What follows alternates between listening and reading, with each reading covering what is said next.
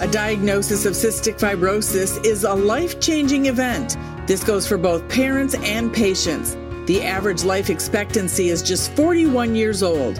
But within the CF community, there is progress, hope, and perspective. I'm Laura Bonnell, and both of my daughters have cystic fibrosis.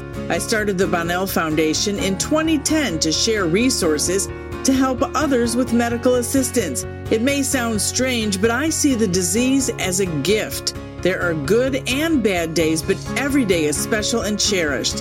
In the Living with Cystic Fibrosis podcast, I will take you inside the often challenging world of CF, but also show you how we find and choose joy.